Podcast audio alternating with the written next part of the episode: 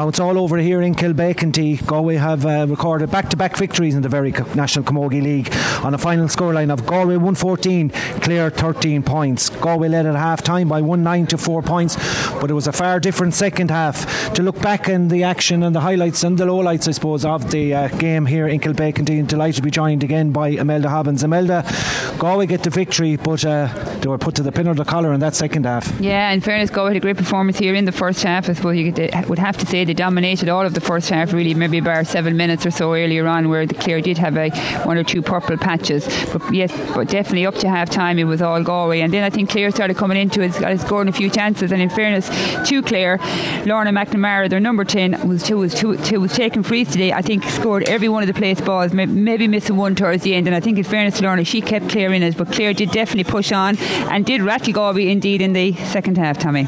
If we look at the start, uh, Galway had three points in the opening seven minutes.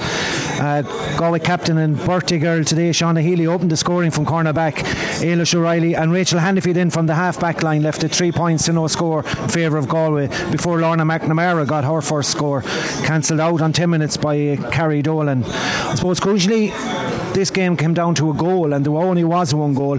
Ball won in the first half on the 21st minute by Sabina Rabbitte from a long range free, and picked up then by Aoife Donoghue, who eventually found Shannon Corcoran, who made no mistake, you know, on our start today at the Sarsfields girl, getting that all crucial goal. Yeah, and in fairness, um, Sharon, I suppose you have to say was in the right place at the right time. Great move by the two girls you mentioned there earlier on, and I suppose Shannon, when she got her opportunity, you have to say absolutely roofed at the top of the net. Fantastic goal, and it just came, I suppose, at the right time and was indeed, I suppose, the difference between the two teams for a finish. We look at the second half then. Galway were comfortable eight points up at half time, but sometimes maybe that doesn't do the uh, head any good to be so far ahead at a break. Carried on and stretched it to nine, 60 seconds into the second half. And look, Clare outscored Galway then by three points to one before Carrie Dolan had her seventh of the afternoon. That put Galway looking very comfortably, Imelda, at 112 to seven points.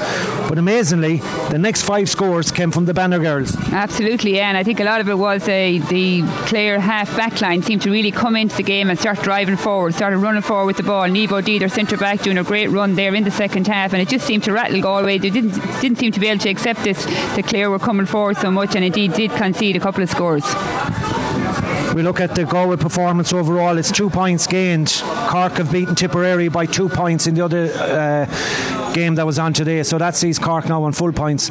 Galway, Kilkenny, uh, Clare, I think, and uh, Tipperary now have all lost a game apiece. So the next round of games is going to be crucial as well because Galway will play Dublin. And I think Dublin playing Kilkenny tomorrow. So we'll see what's the outcome and upshot of all that over the weekend. But I suppose if you ask Cathal Murray, would he be happy with a four point victory before the throw in? He probably would. Ah, absolutely. You know, and in fairness, again, you know, I know we spoke about this a good bit on last weekend. You know, I suppose the league is all about building, and you know, the girls, there is new girls on the panel. The girls are getting used to each other, finding each other on the field, and it is here's where you build, here's where you bring on your subs. And you know, we have to say that the, some of the newcomers there, Katie and and a Porter, I know Sabina Rabbitte isn't what you call a newcomer, but yet she is relatively new to the panel.